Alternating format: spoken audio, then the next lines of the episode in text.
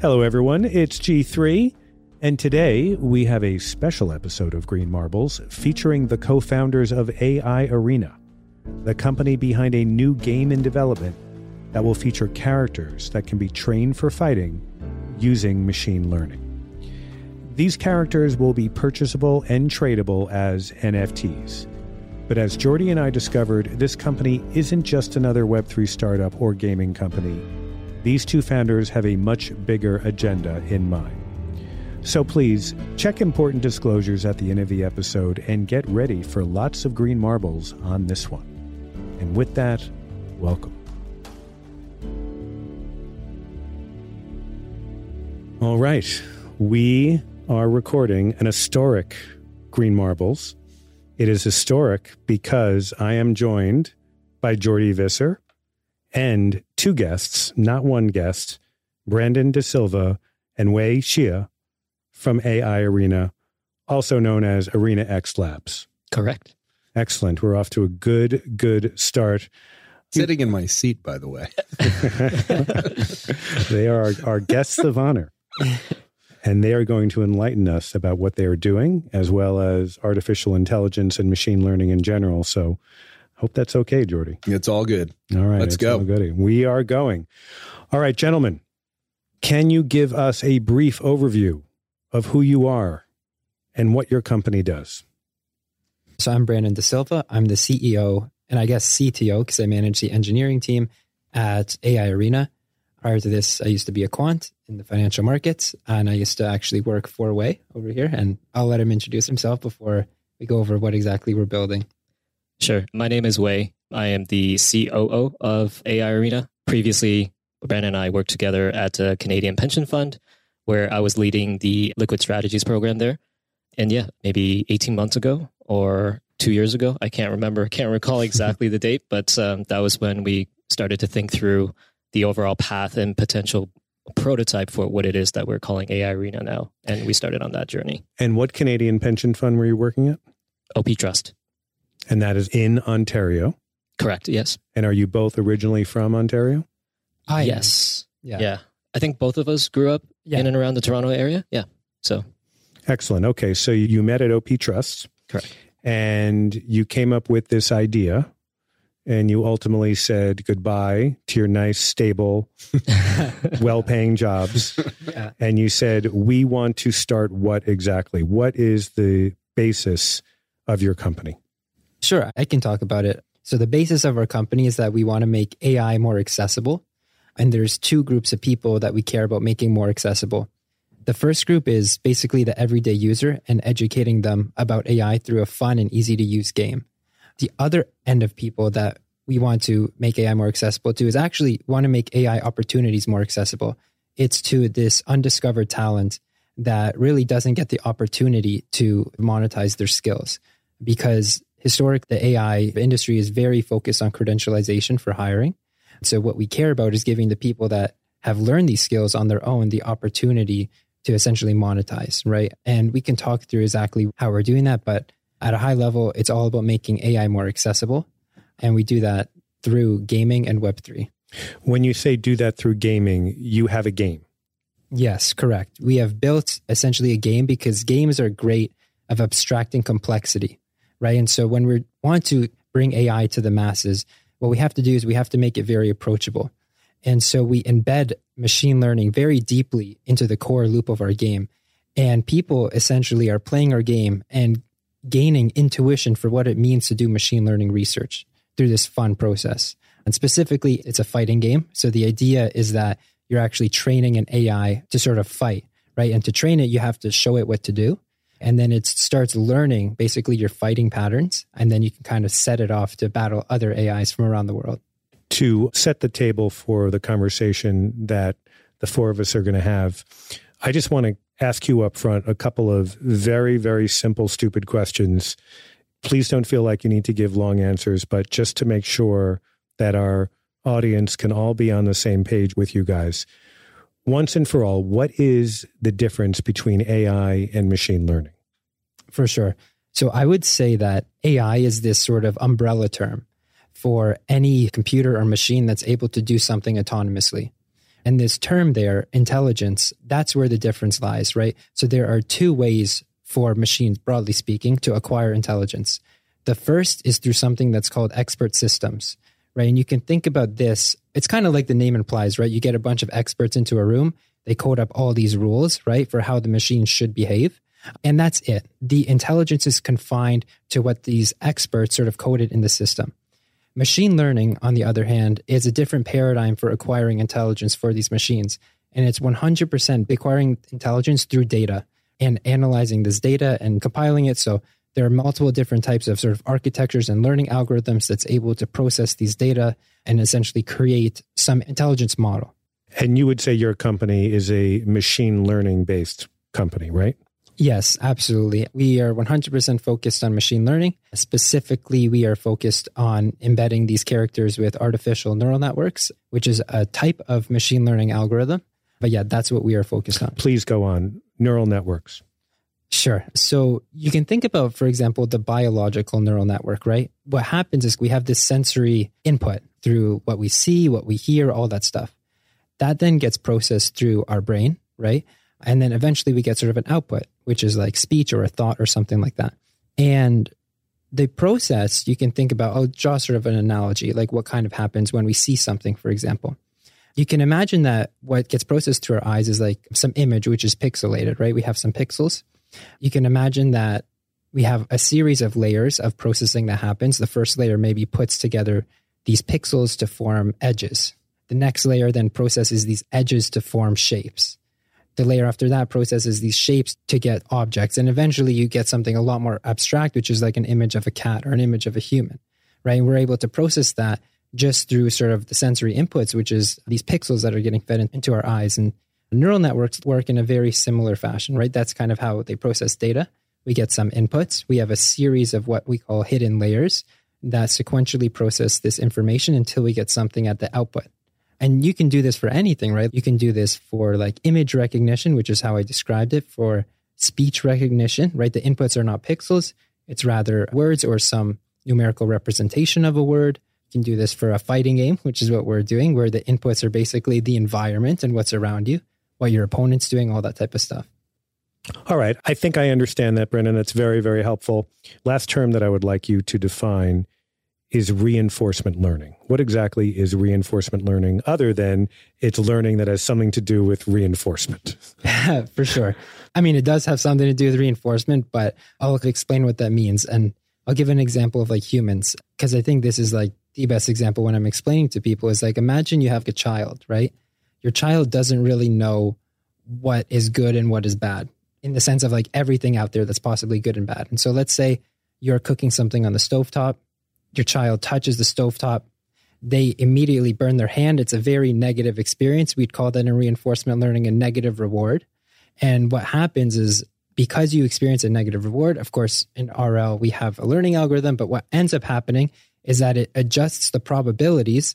So next time around, the probability that you're going to touch the stove is going to be a lot lower because you had a really negative experience. And so you're reinforcing the experience through some reward mechanism. And so just like you can have negative rewards, you can have good rewards. If your kid does well, you give them a Kit Kat, right? They're going to do that behavior over and over again to try and maximize the rewards. And that's essentially what we're doing in reinforcement learning is just continually giving these agents, right? These algorithms rewards in order to reinforce a certain type of behavior. Jordi, I think from now on with my kids, I'm going to start using Kit Kats as a mechanism. What do you think about that? I think it's an excellent idea, especially since one of your children are still angry about the Kentucky Derby bet last year. So I think finding some new way of dealing with reinforcement learning is really going to help you out. You, you had to rub that in. Huh?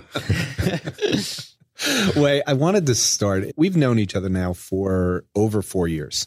And since the time that we met, I think the original, I'll say friendship, even though it's a weird word for me, was built around our mutual belief that technology had to be incorporated into everything that you wanted to be successful with that included work and included personal life, but you had to use kind of embrace technology and have it in.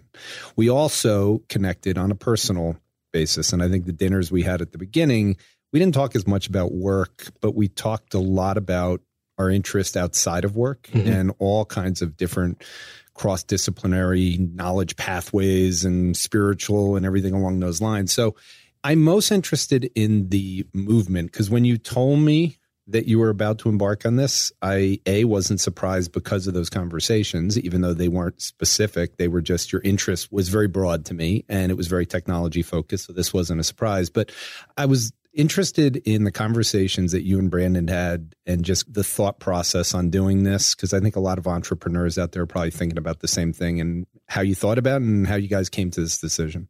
I think the starting point is Brandon and I had a great working relationship previously at OP Trust that we built over time. And Brandon, to me, is a very rare type of talent. So when he came to the table with this initial idea of tokenizing AI as a function of us researching NFTs, it was almost kind of like an out of body experience in a way because it was so profound in terms of its impact that it triggered something in us to say, okay, there's something here to explore. And then that working relationship and the mutual respect that we had made it an easy decision to build something together. That was kind of the starting point. And then when we looked at the opportunity set that was available, obviously when we started looking at NFTs, it was I call it in the midst of the crypto bull market, right? And quickly we reached the euphoria stage. But even at that time, what we saw with NFTs was that it's a very flexible type of primitive that you can drop any type of intellectual property into and then allow the ability for that intellectual property to be transferred on a frictionless infrastructure layer. And then in addition to that, offer new monetization opportunities for people. And that's what we saw in NFTs. Meanwhile, the world saw NFTs as these containers for pictures and what quickly became Animal Farm in terms of like all the different types of animals that you can drop into these like picture containers. So I think the starting point for us was just realizing how profound this technology could become. And I think credit to Brandon for opening up that vantage point for me. And then it was just going down the path of like exploration of, okay, how do we actually apply this and commercialize it? And initially we made a joke where like, okay, this is a really cool idea. This is cool tech. What the heck do we do with it? you know? And this is where the gaming aspect of it became, it's almost like the wedge that allows us to create the outcome that we are ultimately trying to achieve now. So that was the starting. And after that, yes, I had a great career. I still love my colleagues and, and the organization of OP Trust but it was just such a compelling opportunity that you can't say no to. And usually the heuristic that I use is if all of the smart people in the world starts to do something or they're all flowing into that particular domain, that's the signal. Like the cycles will be the cycles, but it's just not something that you want to give up. It may be like once in a lifetime to jump in, and it, at that moment, it makes the decision easy. All right. So we talked about this. I left Morgan Stanley around the same age that you left OP Trust, mm-hmm. which means for me, since I'm a lot older than you, uh, that was during Web 1.0 when I left. So now, now we've jumped ahead and jumped into Web 3.0. The thing that's similar is I left to start my own business. And I went from the safety net of Morgan Stanley to the entrepreneurial world of eat what you kill and live day by day. So given the fact that a lot of people have have made this jump, but I think from the traditional finance world, someone who had, let's say, at your age with the success that you have, I don't run into a lot of people that have made the jump. Most of the TradFi people that I've seen made the jump had already made a lot of money in the TradFi world. They were in their 50s and whatever the case, or they were tech people. How has that change been since you've jumped from one world? And you guys can tell us because I don't know how to describe it. I've said crypto, I've said Web 3.0, I've said blockchain. I don't know what this world is, but can you uh, give us a sense as to how it's been since you made the jump in? Sure. It's been way more dynamic than I could have ever imagined before to making the decision. But I think just speaking to my experience of like making that switch, obviously it wasn't an easy decision. Like I had a great setup where I was. And I think the condition precedent for me making that decision was one, I had the good fortune of having great mentors in my previous job where, you know, someone like James Davis, uh, the CIO at OP Trust, like he saw the potential in myself and Brandon and kind of gave us the latitude to explore looking at different creative avenues of constructing new strategies in the context of a pension fund. And why is that important? It was important because it gave us like the confidence to understand that any new domain that you get dropped into, you can create positive outcomes if you just follow a process where you're trying to understand it from a first principles perspective and just figure it out. I think that's one of the most important things is like if you have the confidence in yourself innately to understand that you can overcome challenges and they're all solvable and attainable, then all of those things that come with like jumping into a new domain that feels scary and uncertain, you have this innate ability and confidence to say that I can overcome that. So that's number one. And then the other thing that's great about Web3 is like, and we say this all the time, we're like, we're so early into Web3. Like, what is a subject matter expert in Web3? That's such a misnomer. Like, for anyone to say, I have X amount of years in this space, great. Yeah. But we're still just figuring things out. like, everyone's just figuring things out. And maybe that's just like a framing thing to calm down the nerves of jumping into something. But when you get into the industry, you start to understand like literally everyone's just figuring things out as we go. So that's a great equalizer from a competitive standpoint. You start to realize like no one really has an outright advantage. Maybe someone's a little bit more of a head start. But if we stick to what we are good at, if we build the things that we need to build, and if we look at problems from a, from a first principles perspective and just exercise judgment, we have as good of a shot as anyone. This is actually the perfect time because most of the conversations, and G3 and I have now done this for a while, and I've, how many times have I come on here and talked about how positive I am on Web 3.0? But as a direct part of that, Ethereum and Bitcoin, just as kind of the ecosystem hmm. index of the world. And we've reached a point where since the end of 2019, despite all the negative headlines, Bitcoin has outperformed the NDX and the S&P both by over 100% through the end of last year.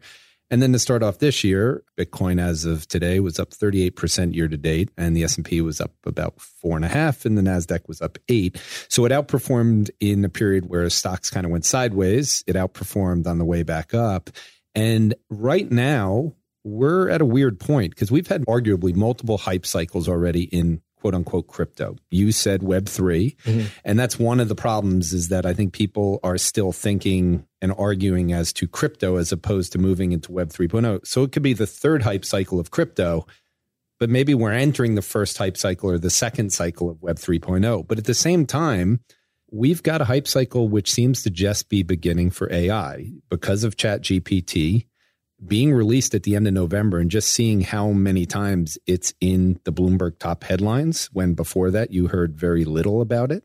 So all of a sudden now with that, with Moderna Merck vaccine, with all kinds of things that are happening, you guys have a game which is part of the crypto world and is part of AI. So can you guys just talk about how important it is in your opinion, of AI connecting to Web3 and separate it from crypto, but just this intersection? Because you guys are speaking and working on AI plus Web3. And so I'll just leave it up to the two of you guys to answer this one. Sure. So, one of the initial reasons why I wanted to kind of create tokenized AI, one is that I think I mentioned before, it gives a monetization venue for these researchers, right? And they don't necessarily have that without Web3. And we took a lot of inspiration from someone like Numerai, where they run this sort of decentralized data science competition where people are making stock price predictions. And what we were fascinated by is the ease in which they're able to conduct this tournament. And you cannot conduct such a tournament, especially at a global scale on Web2 financial rails. And so we realized that there's this massive opportunity here to actually pay out essentially to really good AI talent from around the world that doesn't have the opportunity through some type of competition. That was number one. The number two is the ability to tokenize these models. And now you make the actual models transferable because we truly believe if someone's making a really good AI model, this AI model does have value. And I think we're seeing that in a lot of these use cases that people are very interested in a lot of these models. And so why not have the ability to tokenize them? And now you can very easily transfer the value from one person to the other if someone is willing to pay for it. And then through our game, we realized something else that's like insanely cool is that by tokenizing AI and having some way for it to learn based off of the user, what you're able to do is you're able to capture the skill of a user, tokenize, and it's on chain. It's a digital identity for this person. So, for example, in our context, these people are playing a fighting game. This AI is learning how to fight like them. This is being encapsulated in a token that you can transfer value, right? You can sell it. So the analogy we constantly use is like imagine LeBron James could buy a bunch of shell robots, show them how to play ball, and he can sell these robots to other people who want to either use it to coach or use it to play or whatever. And so the ability to tokenize an arbitrary digital object, it can open up so many doors. And we're specifically applying it to machine learning type models. Yeah, maybe the element that I'll add to that is the intersection of AI and Web3. I wouldn't say like we deliberately designed it that way. I would say it's kind of an elegant combination once we realized when we went down this path. So there's the tokenized AI side that Brandon just described. And then the reason why we came to the realization that gaming could be this like Trojan horse or wedge is we had the thesis two years back that AI was going to have its moment once there are consumer interfacing use cases for AI. Even two years ago, that wasn't the case. It was still very abstract. Like, okay, AI is powering self driving cars. What does that even mean to the average person? Like, I can't feel it, play around with it. I don't know what that feels like. So, when we went through the ideation process of saying, okay, how do we convert this cool tech into something that you can commercialize? gaming was that domain or that gateway that we started to explore.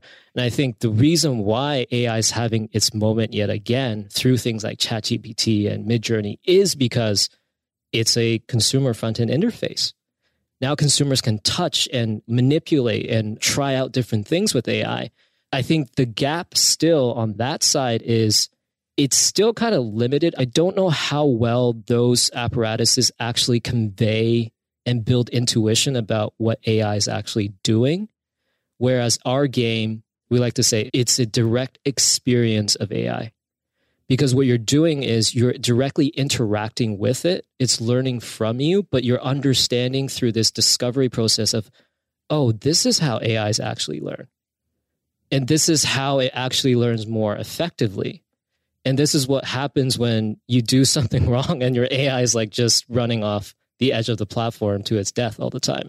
So that kind of journey of discovery wrapped up into this experience of a game, which is this supercharged engagement mechanism, is what we believe is going to be one of the solutions that we allow more and more people to really build intuition about what AI is. And that gap, I think, in some ways, is kind of an existential threat because people probably don't even want to spend the time to understand AI and then they kind of latch onto these crazy narratives like these like super exaggerated narratives about AI is going to just displace everyone and this that and it's all very like pessimistic usually right so I think we're building that bridge and helping people understand and intuit AI in a way where it doesn't even feel like learning.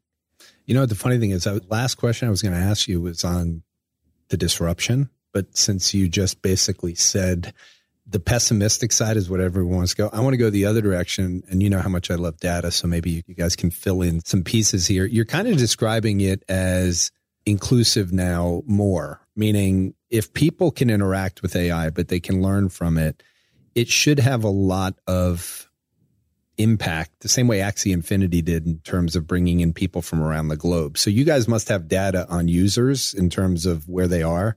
Can you tell us any stories or give us where most of the users that have played the game are located?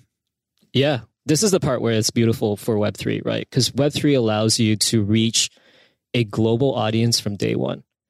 And when we announced our seed round of financing, we actually opened a um, Discord to start attracting an early community of what we wanted was just basically like early testers so we can iterate and figure out what is the precise game loop that's the most captivating. And very quickly albeit this was at the bull market like a few thousand people showed up. And it was really fascinating because like it was a cross section of people from all around the world. And part of the thesis for ai arena is to create opportunities for undiscovered talent. And as we are doing these playtests, testing an alpha version, a beta version, a lot of the competitive players that play these games, they're like from emerging markets. And like our favorite example of that is this guy, his screen name is Jello. He's not fully doxed, but he's from Nigeria. He came into our community pretty early on. He couldn't get into the first alpha test, but he watched everything like a hawk. And I only realized after the fact because I went back and checked his like chat transcript in our in our Discord to see like when did he come in. And what I realized was like he was intently observing the first alpha competition. And then after that, he was like, I need to play this game. And he lobbied for the champion of the first round to bring him in because we gave that person referral rights to bring him into the second competition. And when he came into the second one, he absolutely obliterated the entire thing. Like basically created a new meta in terms of a strategy and this guy is we don't know who he is. Like he, i don't know if he has an advanced degree. He certainly is not a machine learning researcher. He's just a person that probably has good pattern recognition good problem solving skills. And through this he had a vision of what type of strategy he can create in his ai and he executed on it. And now fast forward to where we are now. That was like maybe a year ago we just ran our most recent beta and he again dominated the entire competition. He went 22 and 0. He had no losses. And everyone's chasing the shadow of Jello at this point. Like he is already a superstar in our ecosystem. We had these like daily sports center type replay things and people were in the chat just chanting his name saying, can you just fast forward to Jello highlights? So that's super exciting to us because who would have thought in the beginning that someone from Africa or Nigeria would show up at our doorsteps and become the first bona fide superstar of this game. And we have so many of these examples where, you know, if you look at the top three players in our ecosystem, in my opinion, first is Jello, he's from Nigeria. Second is this person, uh, screen name DQ, he's from China. And third is UK, who's from Japan.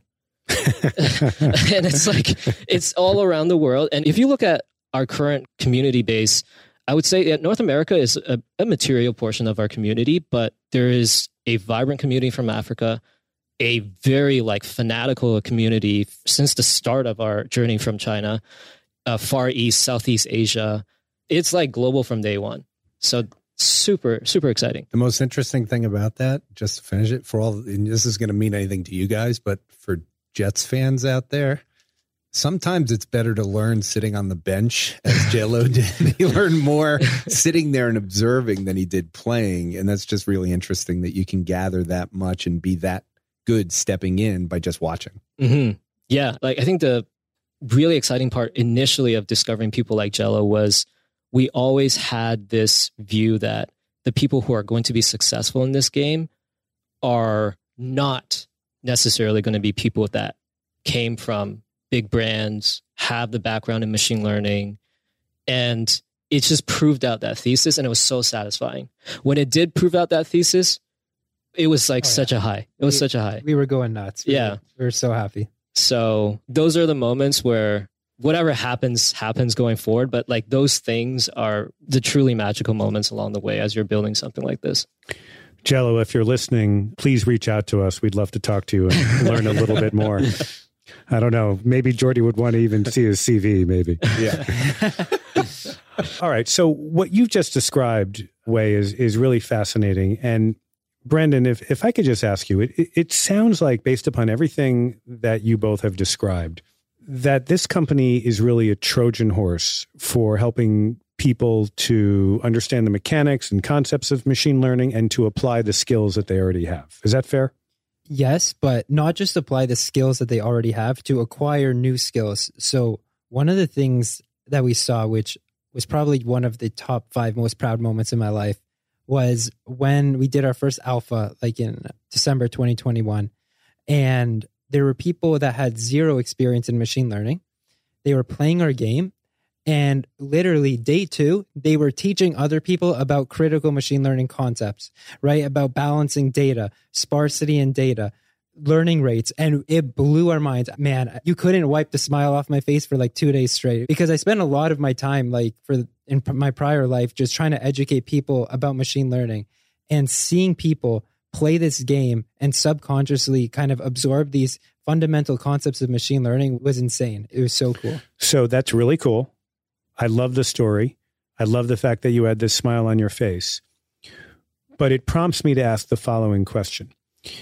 Given the incredible angle that you guys have already taken, this insight of using a game as the Trojan horse to really tackle a much bigger issue than just gameplay, right? This is an important thing for our future.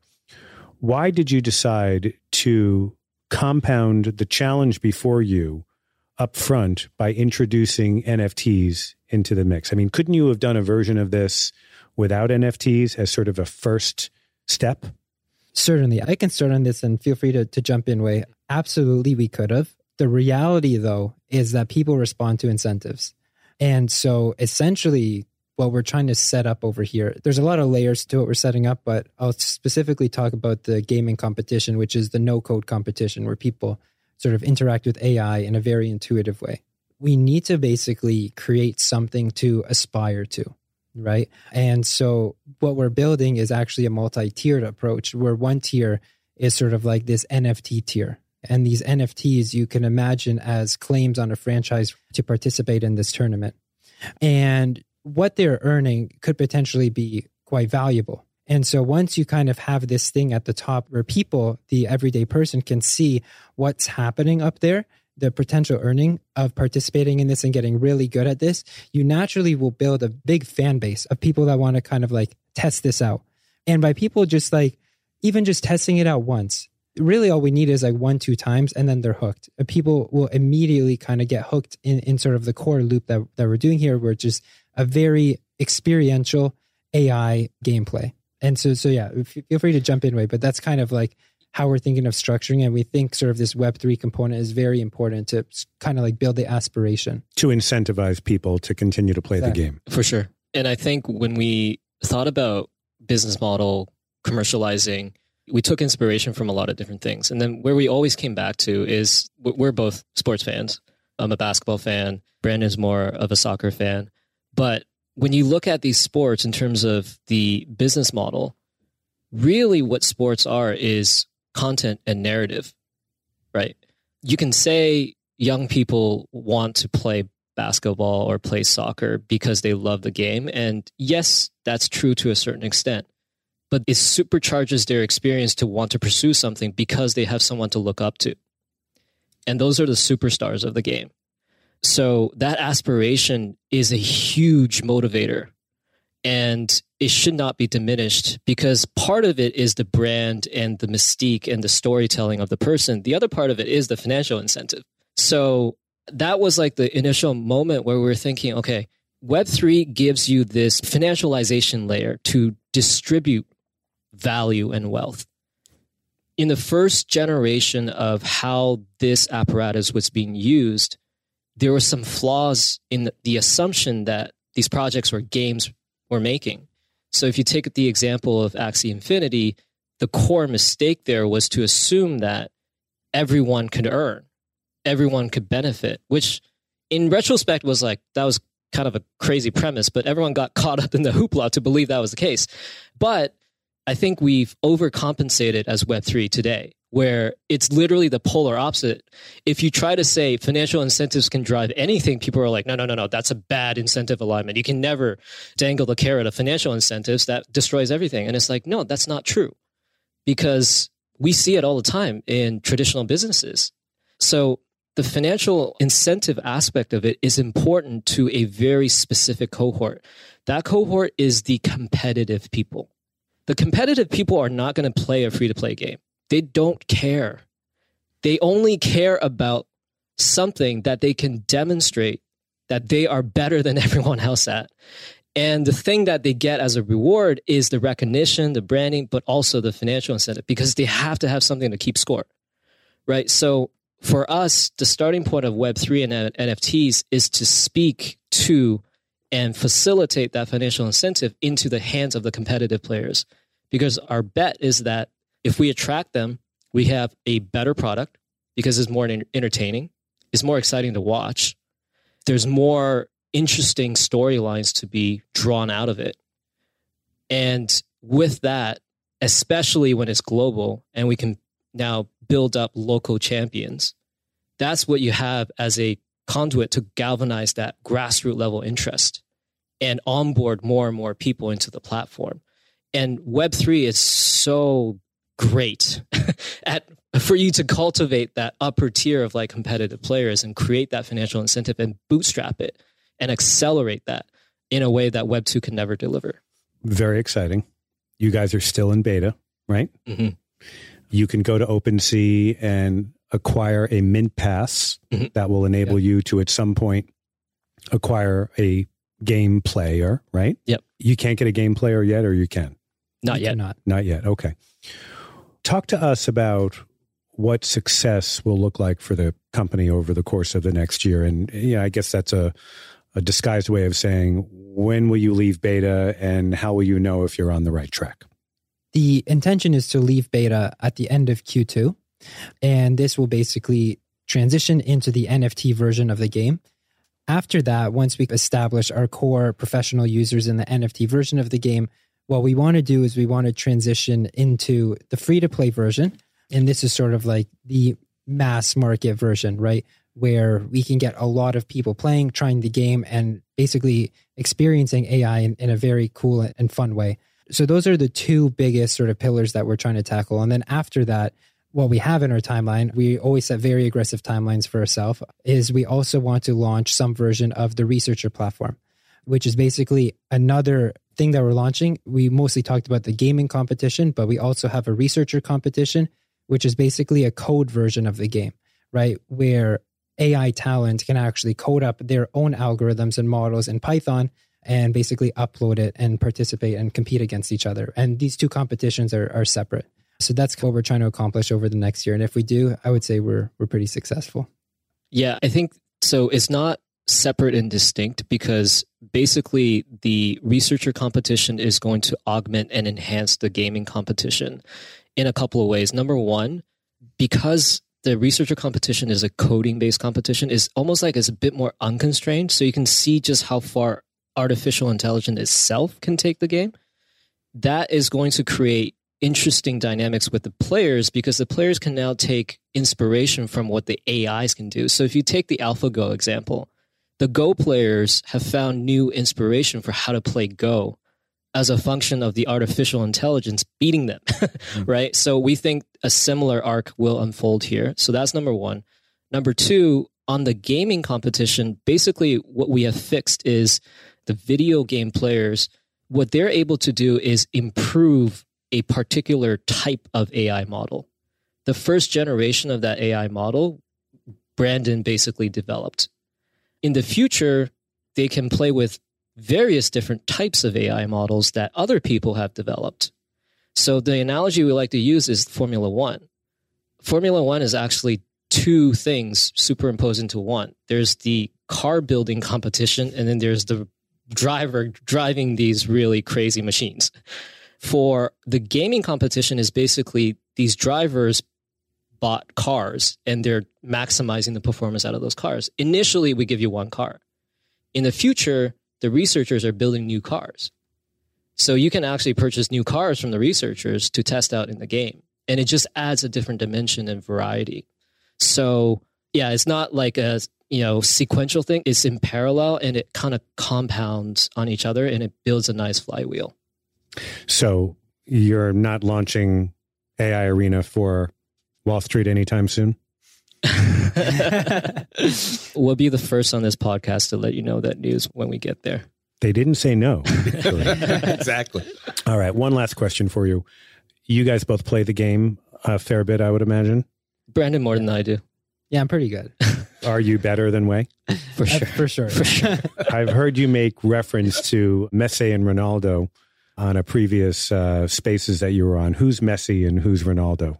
I'm half Portuguese, so I am. Of course, I'm going to say Ronaldo. He is my soccer idol. So yeah, I'm Ronaldo. I am certainly not Messi. so I think that's where the analogy falls apart. Yeah. All right. Well, gentlemen, it was great having you both. Fascinating stuff. We'll include a link to your website in the show notes. And I think I speak for you as well, Jordi, when I say we really appreciate you coming on. Absolutely. It's great seeing you guys. And uh, we look forward to following the path to success. Absolutely. Thank you so much for having us. Thank you guys. It's a pleasure. This podcast should not be reproduced, copied, distributed, or published in whole or in part. This podcast is presented for informational purposes only. The views expressed herein are subject to change without notice. Information in this podcast is based on data regarding current market conditions from sources believed to be reliable. Nothing in this podcast should be construed as investment, legal, tax, or other advice and should not be viewed as a recommendation to purchase or sell any securities or adopt any investment strategy.